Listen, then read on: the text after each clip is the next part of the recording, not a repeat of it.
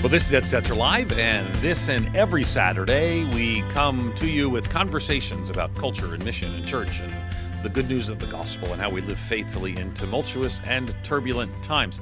So, uh, so this is actually uh, this show is actually pre-recorded because I'm at this very moment I'm sleeping in Australia. So, but uh, but happy to have. Uh, well, I'm going to introduce my guests in just a second. But we've really got a, what I think is going to be a really interesting conversation. I really found their book challenging and helpful. We'll walk through some of what that looks like and uh, and lean into this conversation with you. But all that to say, I won't be able to take uh, phone calls today as we normally do. So, but anyway, let me introduce myself. I'm Ed Stetzer. I'm the executive director of the Wheaton College Billy Graham Center. We're actually recording this live at Billy Graham Hall at Wheaton College, where I have the privilege of serving as a dean and professor. But partly what I've been doing, you heard uh, last week and this week as well, I've actually got some guests who are from the Talbot School of Theology. As you know, at Moody Radio, Moody Radio is a ministry of Moody Bible Institute, which has Moody Theological Seminary and more. We are we love the opportunity to talk about people in Christian higher education. We're all in this together, from Wheaton to Moody Bible Institute to Biola University at Talbot. But I have actually um, made a change, and so I'm I'm not there yet. But this is my secret or not so secret way, since I'm about to tell you on 150 outlets across the country. This is my not so secret way of getting to know some of the amazing faculty at the Talbot School of Theology because I get to interview them for an hour about their books, their resources, what they're doing. And so we had uh, Uche Anizor on last time. We talked about uh, we talked about apathy. His book, Christianity Today, is book of the year. You can go to edstetzerlive.com, listen to that as well. And so today, on today's program, we actually have two more folks from uh, from t- the Talbot School of Theology. Let me introduce them uh, one at a time. First is Joanne J. Jung. She's a professor of biblical and theological studies and the associate dean of online education and faculty development. I'm very excited to learn more about what we do in faculty development. So every time I read a bio, I'm like, oh, we do that. So I'm excited about these things. And this is all, of course, at Talbot School of Theology at Biola University. She's the author of several books, including what we're going to talk about today The Call to Follow Hearing Jesus in a Culture Obsessed with Leadership. And Rick Langer is professor of biblical and Theological Studies and the director of the Office for Integration of Faith and Learning at Biola University. Turns out we have an Office of Integration for Faith and Learning. I'm learning these things as we go. He's an ordained pastor with over 20 years of pastoral experience, co author also of several books, including the call to follow hearing Jesus in a culture obsessed with leadership. And I'm going to talk to them in both in just a moment. But let me, I mean, there are phrases. So I teach leadership at uh, Wheaton College, right? So I have a course I primarily do called Organizational and Change Leadership. And somewhere in that course, I quote, everything rises and falls on leadership, which is a kind of an axiom that comes from, from John Maxwell. Um, everything rises and falls on leadership is the way it goes and does it. And what is leadership and how? Because it seems that leaders are super celebrated in our culture. Where does followership point into this? And more. So we're going to jump into our conversation. Uh, again, I'm not taking calls today because we're, we're pre recorded, but I think an important conversation for us to have is to think some about what what leadership is, why it matters again, and where following fits in. It's the call to follow, hearing Jesus in a culture obsessed with leadership. So let's start with uh, Dr. Joanne Jung and lean in just a little bit. So, right at the beginning, um, you you talk about the obsession the culture has with leadership, and I want you to know that I think that that's probably true. I, I also think that a lot of pastors and church leaders need to grow in their leadership. So, but we do seem to think that leadership is the answer to everything. What does a cultural obsession with leadership look like, and how does it manifest itself? Let's start there with uh, Joanne Jung. Joanne, tell us. Oh, thank you. First of all, thank you, Ed, for having us. Um, you know, uh, as we stated in the book, it's um, this culture of exalting leadership shows up everywhere, and it shows up in all age groups. Uh, we noted uh, Girl Scout cookies, and we notice college applications, uh, and of course uh, the marketplace. And it seems as though, um, in order to be successful, you must be a leader, or you must be a leader in order to be successful. And so we we have this penchant, this human penchant for uh, for leadership, and I think exacerbated in uh, the American culture. Um, so I, I think that that's kind of part of our culture has just been so elevated. Uh, but I do have to say that uh, Rick and I, neither of us are anti-leadership. We're just right. pro-followership. And so I yeah, that's to, that's no, that's super important distinction, and you sense that as you read the book, is that there's a sense that um, you know leadership is is essential. I mean, you're you're pretty clear about that. It's valued, it's even appreciated and respected, but you keep coming mm-hmm. back to what it means to be followers of Christ and how that fits into that. So talk to me a little more about that. Then we'll go to Rick. But tell me a little more, Joanne, what you mean the distinction between the two. Because I'm I'm guessing as a leader, I want to also be a follower of Christ, but sometimes things get lost. Tell us about that. Oh, absolutely. You know, it's interesting. Um, we we move in and out of our callings uh, to be a leader, and so, uh, but we never move in and out of being called to be a faithful follower. Mm-hmm. So, as we are leading, I think it's imperative that we continue to be and to continue to grow in our followership. What, what is our followership quotient um, when we are leading and when we are not leading, when we are a follower? and so those are some assessments that we need to look at. Um, uh, I've come across more and more examples of leaders who have been excellent followers when they are alone, uh, when it's lonely, you know, at the top. I've come across um, leaders who have experienced um, imposter syndrome. Well, how does then followership contribute to a healthy uh, measure of of leadership and our leadership gifts and skills. So it's yes. it's intertwined.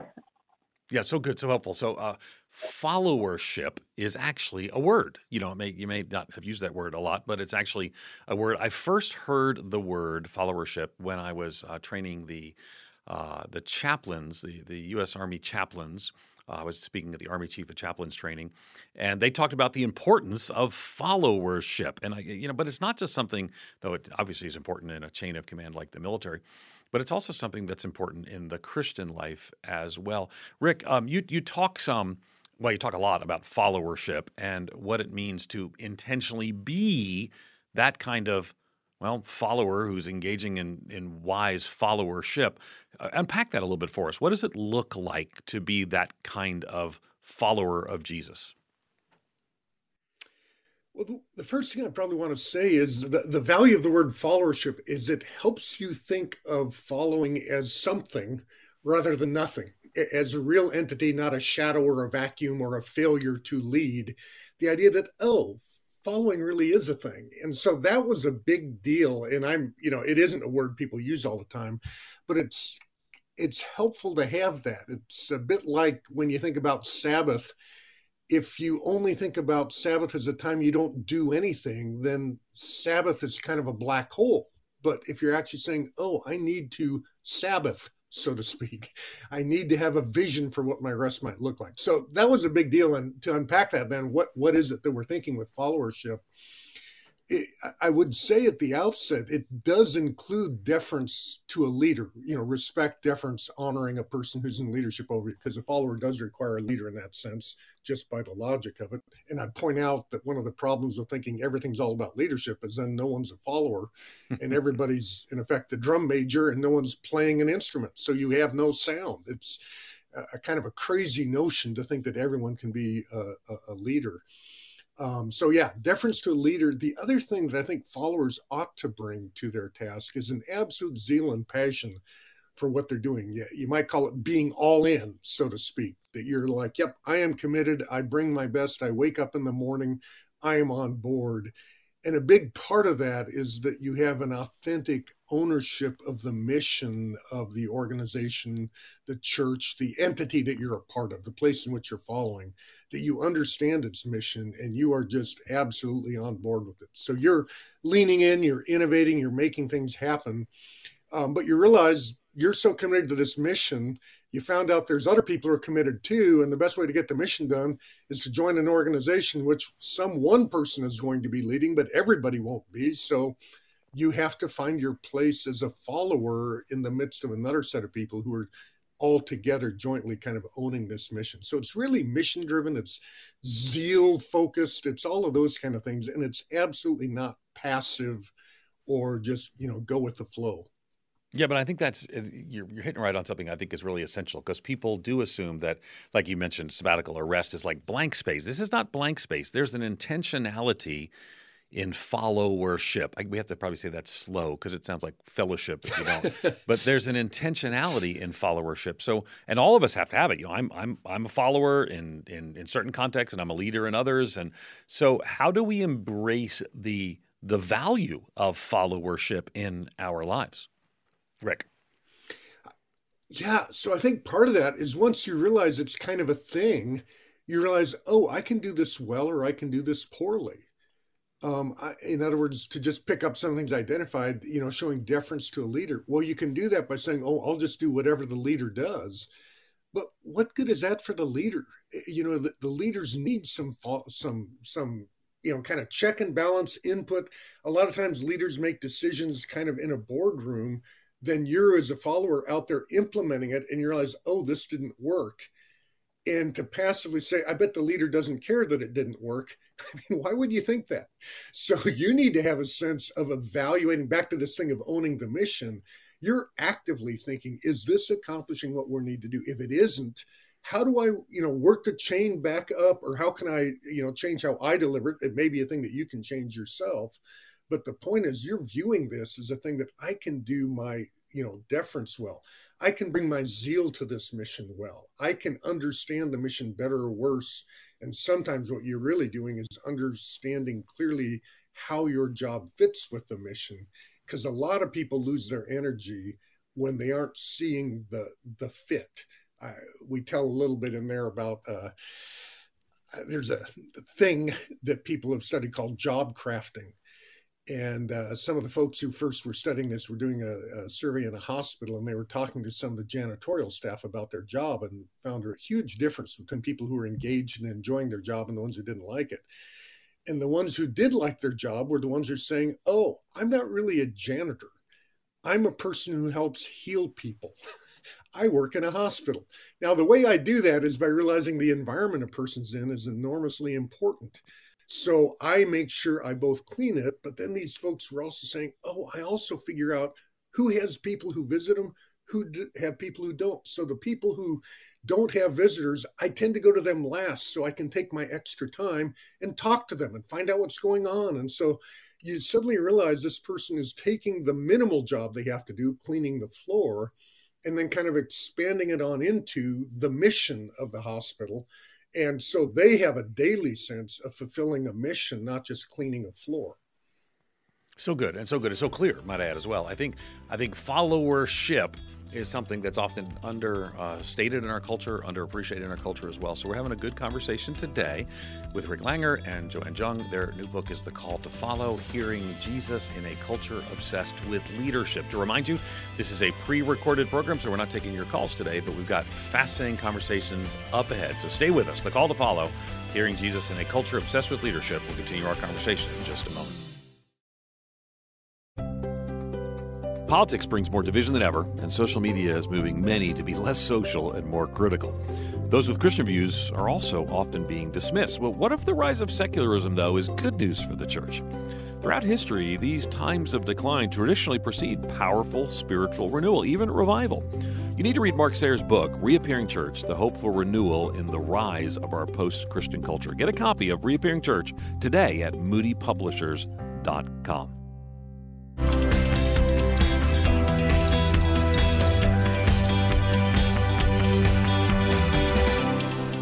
Okay, we're back at Stetzer Live, pre recorded show. Gives us more time to go deep with some of our guests. We have two guests today, Joanne Jung and Rick Langer. They both serve at uh, Talbot, the Talbot School of Theology uh, at Biola University. Looking forward to serving alongside and encouraging them as the new dean there in starting in July. Uh, so, getting to know them by asking them a whole bunch of questions about their book, and also hopefully you're benefiting as well. Um, so, Joanne, I want to kind of look to some. You used a lot of biblical examples and some examples from history, but let's start with the biblical examples as well, because sometimes uh, followers are in our culture seen as in a negative light. It's more you know weak and uh, passive. Yet biblically, we have a different story. Unpack some of the biblical teaching and examples that you use there as well. Oh, it's really funny. Um, uh, I was wrestling with uh, a passage for quite a while uh, about Jesus doing only what he saw the Father doing. And I think at that point I built up enough courage to say, hey, Rick, I, I think Jesus was a follower. And so together, uh, um, you know, I mentioned that to Rick, and Rick just took it, ran with it, um, explored more and more and more deeply the Gospel of John. And so we see uh, passage after passage of Jesus following the Father, and therefore, you know, opening up more of the New Testament. Um, those who would follow Jesus and those who would follow those, um, and so you see this cascade of followers.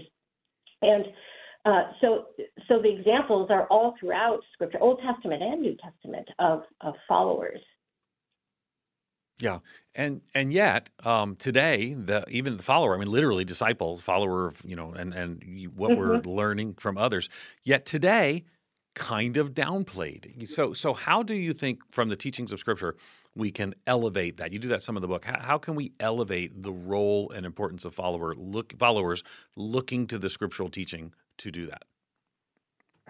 I think there are a couple of different ways. One is um, being able to see the perks of following, uh, hmm. certainly the benefits uh, here and uh, uh, at the end.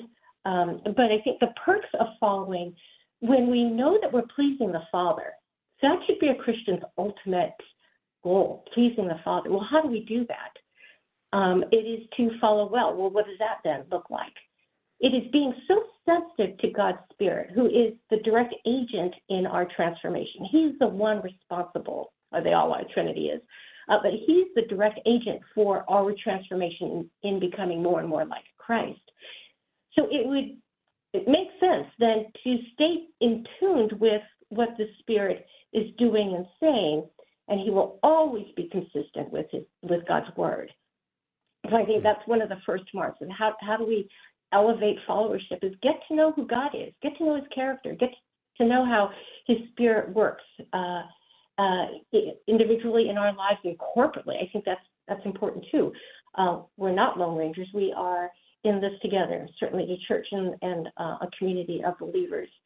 So perks and benefits uh, are a way of elevating uh, followership and just uh, exploring more and more how Jesus followed and the manner in which he followed. I think that's really key, and we get all those from from Scripture.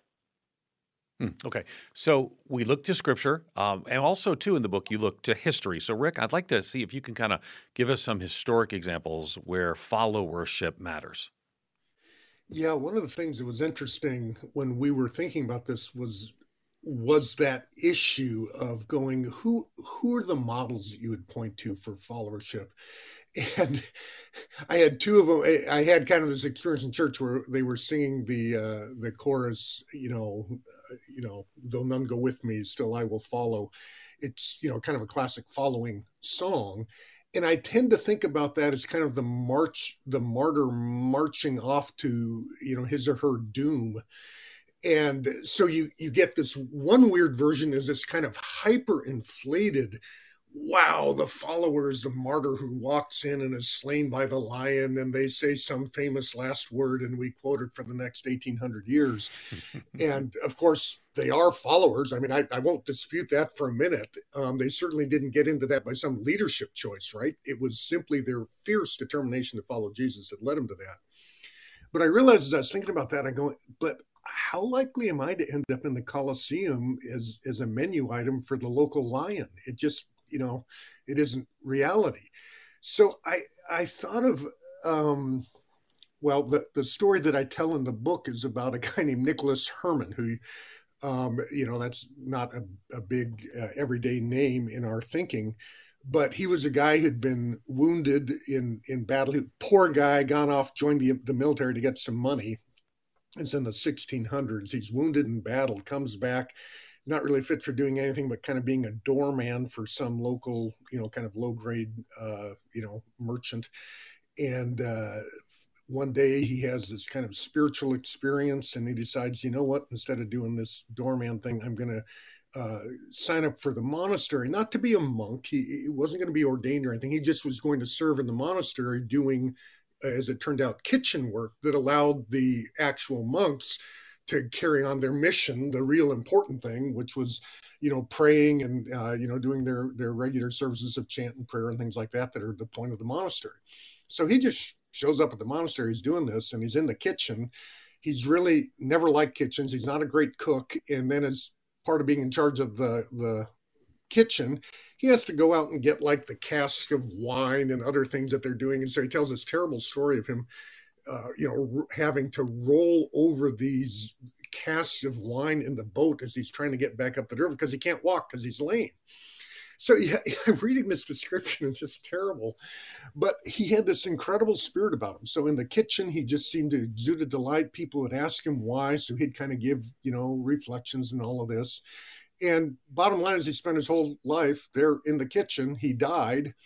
But upon his death, people thought, you know, there was a lot of wisdom in this guy. So they collected a lot of his sayings, put it together into a book that probably many of us have read, which is called Practicing the Presence of God by Brother Lawrence. So this guy, you know, Nicholas Herman changed his name upon entering the monastery to uh, Brother Lawrence of the Resurrection, and that's how we know him. But the weird thing was that he lived and died in the kitchen. He hmm. never became uh, the hero of the Faith Hall of Fame or a master of the devotional life uh, in terms of being recognized at stuff. His job, his function, whatever you want to call it, was like the ultimate kind of low grade followership thing. You know, he just worked in the kitchen. Hmm. But on the other hand, the life, you know, the, the 400 years later, this book is still in print. Uh, I think I counted it up. It was like 500 different editions. I don't know about you, Ed, but if any of my books go through 500 different editions, I'm going to be a pretty happy dude. But the funny thing is, he didn't even write the book. You know, these were collected by other people later and all of that. And all he did was just completely lean in and own the job that he had in the kitchen and say, I want to find Jesus in the middle of my job every day, every moment, everywhere I turn, everything I see. I want to see it in light of and in relationship to the person of Jesus Christ. And wow, there's a model that all of us can follow, right? but it never made him a leader. He never became the abbot in charge of the you know monastery or anything. He was just in the kitchen. Yeah, embracing the mundane, you know, just seems to be a recurring theme that sometimes people don't want to do today. Embracing the mundane in our spiritual lives, embracing the mundane of just showing up and doing those things that make uh, well make a difference. Often make an eternal difference, but they don't necessarily make you uh, well known. And I think that's a that's a beautiful reality. Um, you want to say more, Rick? Go ahead. Well, yeah, I just could. I, I think you're exactly right. We, we, I think we failed to understand that for most of us, the key to an extraordinary life is our ordinary life. Do we really embrace our ordinary life as a calling from God? Do we have a sense of mission about it? And we put into the book kind of a study guide that's not so much a regular conversation study guide, but is a thing that helps you think through kind of the different aspects of your calling. And it may be the fact that right now I'm a soccer mom driving my kids around all these things. It may be that you're working in a in a kitchen like Brother Lawrence. It could be that you have a you know a, a, a wife or a, a husband who's got dementia you're caring for them. All these kind of ordinary life things to just look at those things and say, okay, this is a calling from God. What is it that I can do? How can I do this in a way that glorifies and honors Jesus? How can I, in effect, find and cultivate meaning in this situation? Because apparently, God's appointed me to be there. And He said, you know, I, I saw every one of your days before any one of them came to pass, and I decided that uh, you know the, the book of your days was worth publishing so i pushed the button and out you came but that book included some pretty mundane moments. So let's see if we can make sense of those in the grand arc of the narrative of your personal life as it relates to the you know narrative of the kingdom. Hmm. So good, so good, Joanne. We've got about a minute left, and then we're going to take a, a, a, quick moment, and then we'll come right back. But in that minute, can you talk to us a little bit about introduce the idea of how leadership can be an idol, and then we'll come back to that more in just a minute. Talk to us a little bit about that. Oh, you know, if uh, anything can be an idol, but when leadership is an idol and it's um, promoted in culture, it becomes something that we sacrifice for, we worship, and it occupies so much of our time. And the interesting thing about uh, leadership as an idol is it impacts then our families, our communities, our churches, our, and of course our um, our workplaces and marketplaces. Um, so as as with any idol, it displaces the place where God should be. And so our idols will occupy our finances, our, uh, our attention, our affections, and they just get diverted. having that uh, having leadership as an idol cannot help but result in fractured relationships. And when you think about what God desires for us, a right relationship with Him and right relationships with other people, having leadership as an idol fractures those things, and it's uh, and so we need a reckoning. A reckoning. Strong words. Strong words. We're going to talk more about that in just a moment as well. We're having a conversation about about leadership and followership. We're talking to Rick Langer and Joanne Jung. They're both at the Talbot School of Theology. Have co-written a book, The Call to Follow: Hearing Jesus in a Culture Obsessed with Leadership. We want to talk what that looks like and how we might live differently, how we might exercise wise practices of followership as well. This is a pre-recorded episode, so we're not taking your calls, but stay with us because we've got some important conversations going a little deeper with the authors as we continue in just a moment with Ed Stetzer Live.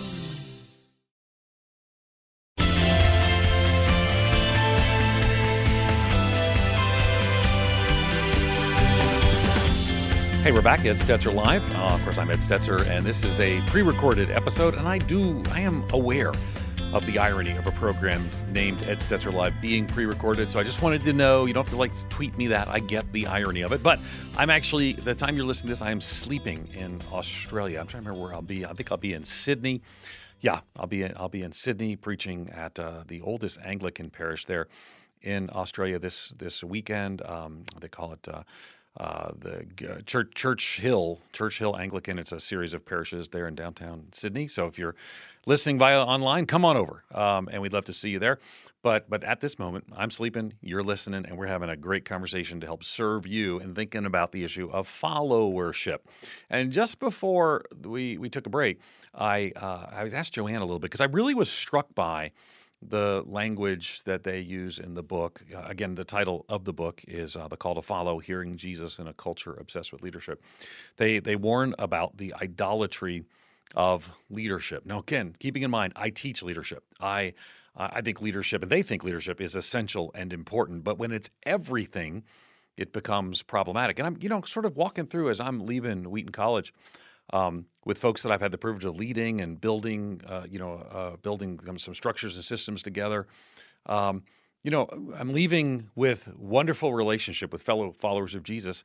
Yet I've also seen situations where leaders left a trail of relational destruction or organizational destruction and and and more. So how do we how do we think about leadership not becoming an idol in a culture where it seems to be? Rick, let's go to you and have you pick up some of the themes about idolatry leadership and how we should address it.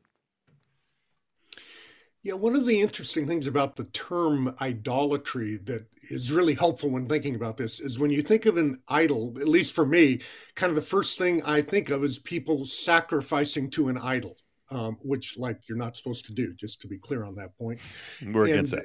And the yeah.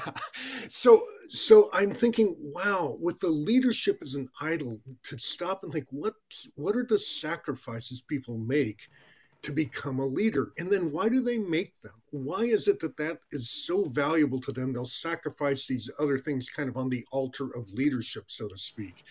And I think there's obvious things that you see people doing where they become workaholics. They they uh, you know just every single thing has to be attached to whatever their context in which they're leading is because they can't you know they can't think of letting go of that.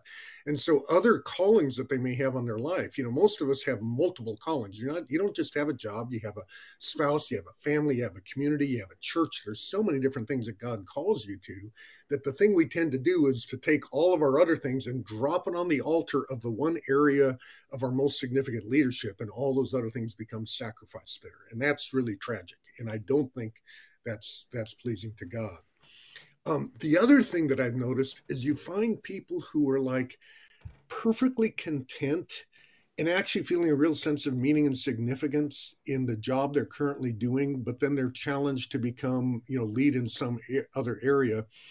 And I do want to say, I'm not opposed to anyone ever making that change, but sometimes people feel like I have to. In fact, I talked to someone who uh, was in a situation where they were kind of in a young leaders meeting and they brought in a person who was talking about their 27 year career at this university they were at and the importance of whenever you get an opportunity to advance, you should take it. And the person asked you know, what if I just love my job and everything? He says, no, you should. You're kind of obliged to take the next leadership thing because otherwise you're kind of checking out of your mission. And I thought that's like a formula for both unhappy people and lousy leaders. uh, and part of this, I learned this from my dad. He was a research scientist growing up. And you know, he was the happiest guy in the world working in the lab. That's what he did. And I never really thought about it because dad loved his job and it was all fine. It wasn't, you know, some toxic thing for our family or whatever. He happily worked away. But I later thought, you know, dad never climbed the ladder. He began as a, you know, in the lab researcher. He never became the director of the lab or all this other sort of stuff. And I was like, you know, I didn't really think about it, but I kind of noticed it mentally. Well, a couple years later, I'm actually I've graduated as an undergraduate. I'm going to seminary, and my put me through seminary job was actually working in a research lab. I was a chemistry major as an undergraduate, and I I began to see the person who was in charge of the research lab and the bottom line is he was never in the lab. He was always out at board meetings. He was out raising money. He'd be out schmoozing people. We got this really fancy, you know, hundred thousand dollar machine because of somebody that he worked with, and that was what he was always doing. He was never doing the science. He was never doing the hands-on research. He was like one level above all of that. And I realized my dad would have absolutely hated that job because he'd end up doing all the things he didn't like. And by the way, he wouldn't have been great at. But man, put him in the lab. He was awesome. He'd invent things. He has patents, you know, and all this kind of stuff. He was super at the actual hands-on doing of it.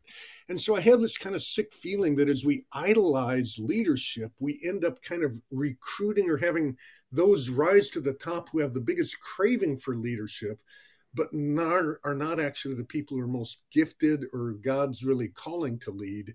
So I, I worry about that, and I think idolatry is kind of a good way to think about how we get into that that trouble.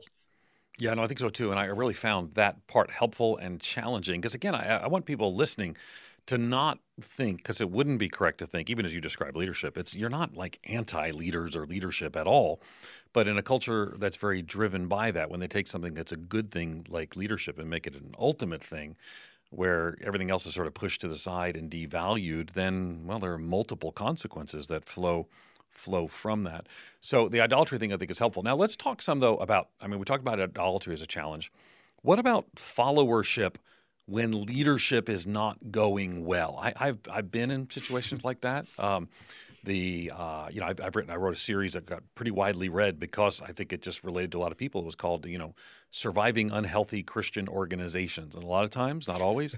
sometimes it's structural, but sometimes it's a leader or leaders. So Joanne, first to you, I want to talk a little bit about how do I engage in faithful followership when um, maybe there are problems in the leadership itself uh, think about, and I think about two kinds of two relationships, and that's our vertical relationship with God and our horizontal relationship with others.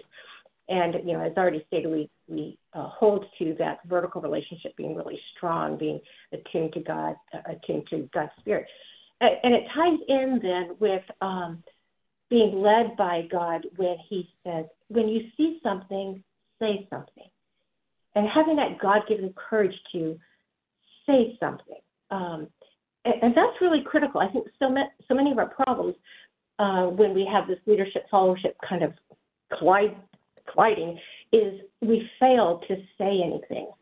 Uh, we are fearful. Um, and I, I think that's really critical to, to say, well, you know, the Lord is giving me courage to just say something in a conversation, in a trusted relationship, or phrasing it in the way, uh, phrasing it in the form of a question.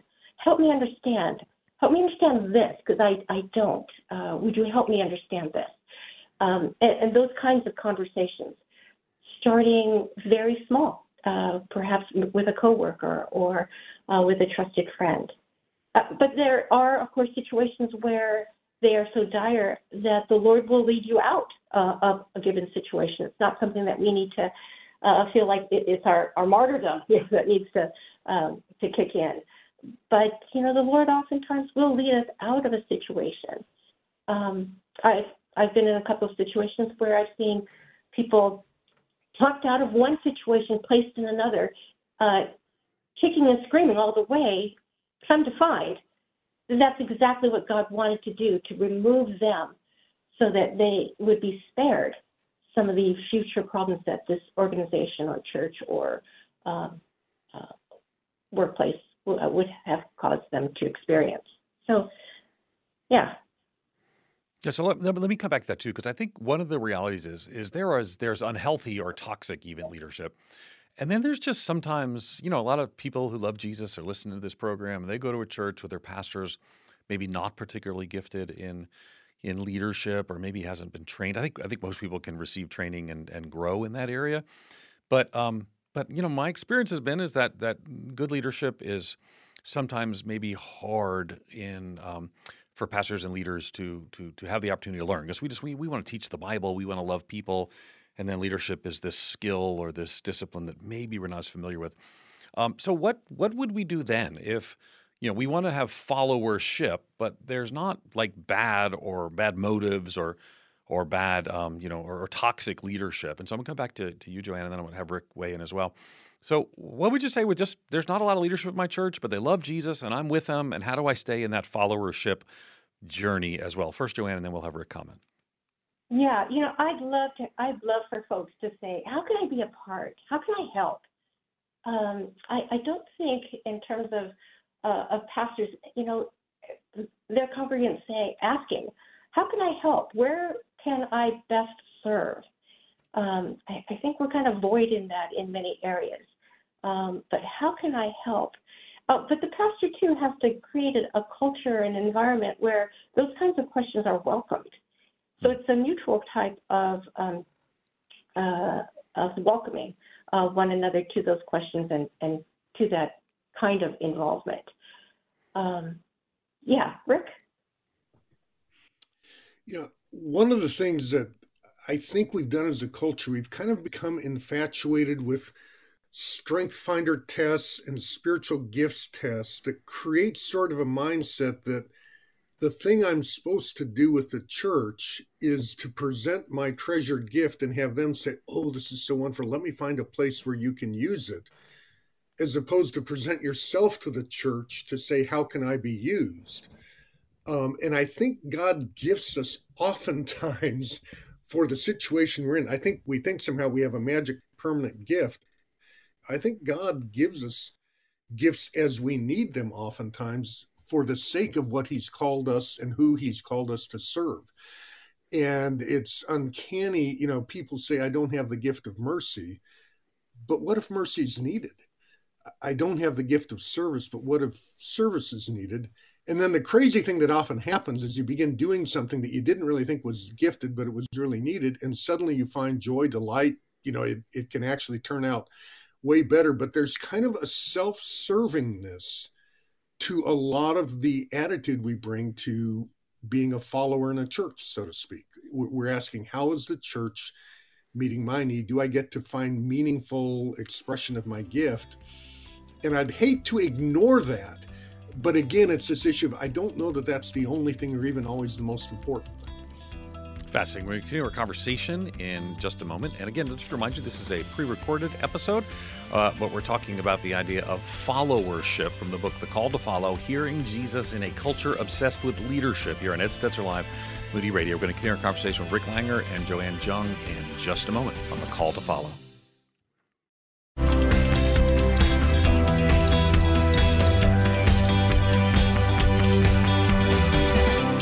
Hey, we're back. Ed Stetzer Live. Final segment. Joanne Jung and Rick Langer are my guests. They are professors at the Talbot School of Theology, my soon to be home in partnering with them and encouraging our team there at Talbot. Uh, and uh, this is a pre recorded show because I'm, as I mentioned, I'm in Australia while you're listening to this, and it's in the middle of the night. Um, okay, so um, throughout the Bible, and they address in the book uh, lots of lots of times, lots of opportunities. In, in, the call to follow, the name of the book is the call to follow. Hearing Jesus in a culture obsessed with leadership. They go to the biblical text often, and we see a lot of parables about masters and servants. Rick, talk to us about those. How do those relate to us two thousand years later? One of the things that's interesting to me in in those parables number one is how thematic that is for parables i mean you can hardly flip through a page of the gospel well when jesus is giving parables that you don't find one of these parables about being a, a master and a servant and I, I think one of the things that intrigues me about it is that Jesus has these people doing everything. Some of these guys seem to be like they're in charge of massive amounts of money. Some of these guys are just the guys who are tending the door make sure the door's ready when the bridegroom comes back. You know, just don't fall asleep. And so you have these guys who have this huge variety of tasks that they've been appointed to by their master. In all of those cases, though, it matters to the master, and it matters enough that when he comes back, there's kind of an official accounting session. Mm-hmm. How did you do with what I trusted you? And one guy only got one talent, one guy got two, one guy got five, one guy got 10, whatever the, you know, parables tells. But it's like, look, whatever you got, you you better have the sense of, oh my, I have I have an accountability. I'm going to have to give a report on what I've done with this. And one of my fears, we've talked a lot about this kind of vision for leadership and absence of a vision for followership. So, one of the things I worry about is people probably naturally think about I'm going to give an accountability to Jesus, an account to Jesus for how I've led this organization or led this department or led my family, whatever the, the leadership context is. But in the followership context, you feel like, oh, well, that's kind of like my throw in job. That's my hood ornament. That's my decoration, but it doesn't really matter. Jesus won't care. And I, I, tell you, as I look through those parables, I'm like, I would hate to have someone have that viewpoint. mm. I, that, that sense of He has appointed us in many places to be a follower, follower, follow in a way that Jesus could ask you out, hey, I made you a guy who is a teacher assistant in your daughter's third grade class to help out their teacher. How did you do with that? Mm. And to think that Jesus would actually care, that he'd notice, that perhaps he'd appointed you to that task. I don't think we have imagination for that. And I kind of have this anxiety of us therefore showing up to judgment day and you feel like, oh, you didn't prepare for the exam well. you studied hmm. only this one thing, but there's going to be 10 items on this test, you know?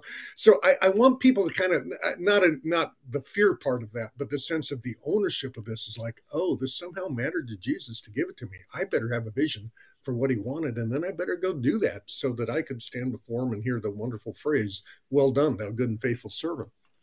Yeah, I mean, just so helpful to talk about in terms of being a faithful steward of what we have, uh, to, to, to lead, to follow, whatever it is God's called us in that space and place. A lot of that, of course, has to do with how we make uh, personal priorities and personal decisions and, and seek to grow in our sensitivity to the Lord, obedience to Him, when maybe the frenetic pace of the world in which we live has kind of caught us up in other things. So, followership, which all of us are called to, leaders are called to followership, all of us are called to followership, does require a spiritual focus in our lives. Joanne, talk to us a little bit about that in a world where so much noise and so much distraction. How does one grow sensitive and walk in obedience?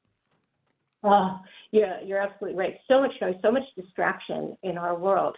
Uh, so that intentionality has to include moments of, and perhaps extended times, of be, just being silent before God, being silent and being alone with Him. And one of the things that people fear most uh, about that is, oh, you know, I'm, I'm afraid of what God will do. You know, I'm afraid of what God will say to me. But I, I often come back with, then do you know the God of the Bible? Because you do not need to fear in that time of silence and solitude, it's a time of communing with Him. It's a time of listening to Him, and for us, it's it's a time of of, of confession. Saying, "Hey, you know what? I, I really screwed up here," and hearing God say, "I know, but you're still mine. Hmm. Let's do this together." Hmm. It also cultivates a, a spirit of gratitude, of being more alert of people around you, events that are happening, and even in creation, being alert to things about us. Um, the psalmist says in 33, Psalm 33, 5, that we are immersed in a world of God's hesed, his covenant faithfulness, faithful love. And if we are immersed in that kind of world, why do we not see it? So to grow sensitive to God, to grow obedient to Him, means to have these conversations with Him ongoing conversations. We can pick up at, at any time and anywhere. I think one of the questions we often need to ask, and I don't think we ask it often enough, is God, what is your perspective? His perspective will always reflect His word. But how do we cultivate that and incorporate that into our conversations? God, what is your perspective on this coworker that I'm not getting along with very well? God, what is your perspective with this teenager who insists on rebelling? God, what is your perspective when my marriage is having a challenge, this challenge? God, what is your perspective when I'm a single mom and I can't I feel I can't do this? Being a good follower is being sensitive to God's spirit and letting him lead. Because ultimately we want to follow him. So, and I think that's a key thing is that, um, and it's kind of the key throughout the book as well. I mean, this is not something I'm coming up with, but throughout the book, in the call to follow, the name of the book, the call to follow, hearing Jesus in a culture obsessed with leadership, has kind of pointed us to over and over again uh, what it means to follow Jesus in the midst of all these other things, idols of leadership, or or really a view of seeing rest in a negative way. It's a super helpful book. You can tell why I'm excited about joining the team there at the Talbot School of Theology. So special thanks to uh, Joanne Jung and to Rick Langer for coming on the program today. Thanks to you for hanging with us as well and and listening through. We get to go a little deeper when we have a pre-recorded episode. So thanks for listening and hopefully being encouraged as well. Let me thank my team, uh, my producer Karen Hendren, my engineer Courtney Young. Whole team there works at Moody Radio to make this happen as well.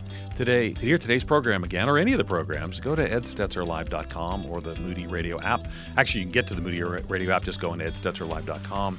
And there you can click through, subscribe as a podcast, listen to this uh, whenever you want to. Maybe you're listening on Saturday, but you can also listen on Tuesday.